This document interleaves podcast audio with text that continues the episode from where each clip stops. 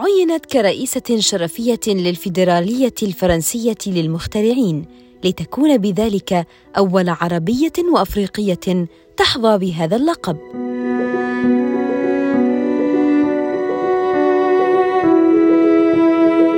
تعالوا أحدثكم عن العالمة التونسية حياة عمري. معكم أنا ميم الكاوي. هذا بودكاست عالمات عربيات.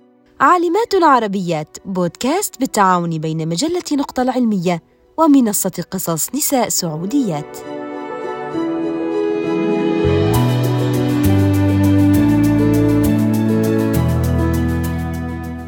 كانت تونس تعتمد على استيراد مادة تسمى بالصوان النشيط من الخارج لتقوم باستخدامه لإزالة مادة الحامض الفسفوري في العمليات الصناعية في حين أن منطقة الحوض المنجمي في ولاية قفصة المنطقة المنتجة لمادة الفوسفات تحتوي على تربة ذات تركيبة فريدة غنية بمادة الصوان النشيط بنسبة تصل إلى 80%.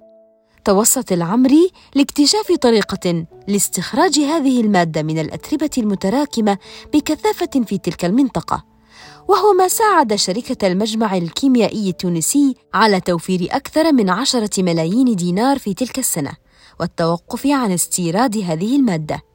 كما نجحت كذلك في اختراع طريقة لتثمين الفضلات النباتية، واستخرجت منها مادة الفسفور النقية من الشوائب. واكتشفت طريقة لإزالة مادتي الكلور والفسفور من الحامض الفسفوري وذلك بفضل استخدام بعض الأعشاب التي قامت بمعالجتها وتجفيفها ثم سحقها وتحويلها إلى مادة لزجة قادرة على امتصاص المادتين بسهولة.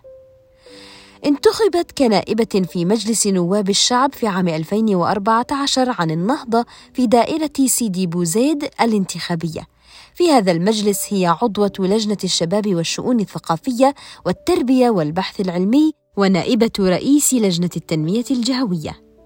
تم تكريمها من قبل الاتحاد الوطني للمهندسين التونسيين كما حصلت على جائزة المهندسة العربية المتميزة لسنة 2016 من قبل اتحاد المهندسين العرب.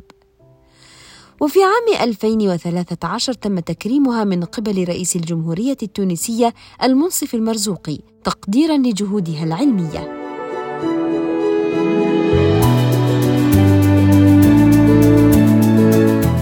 كانت هذه قصة العالمة التونسية حياة عمري معي أنا ميم الكاوي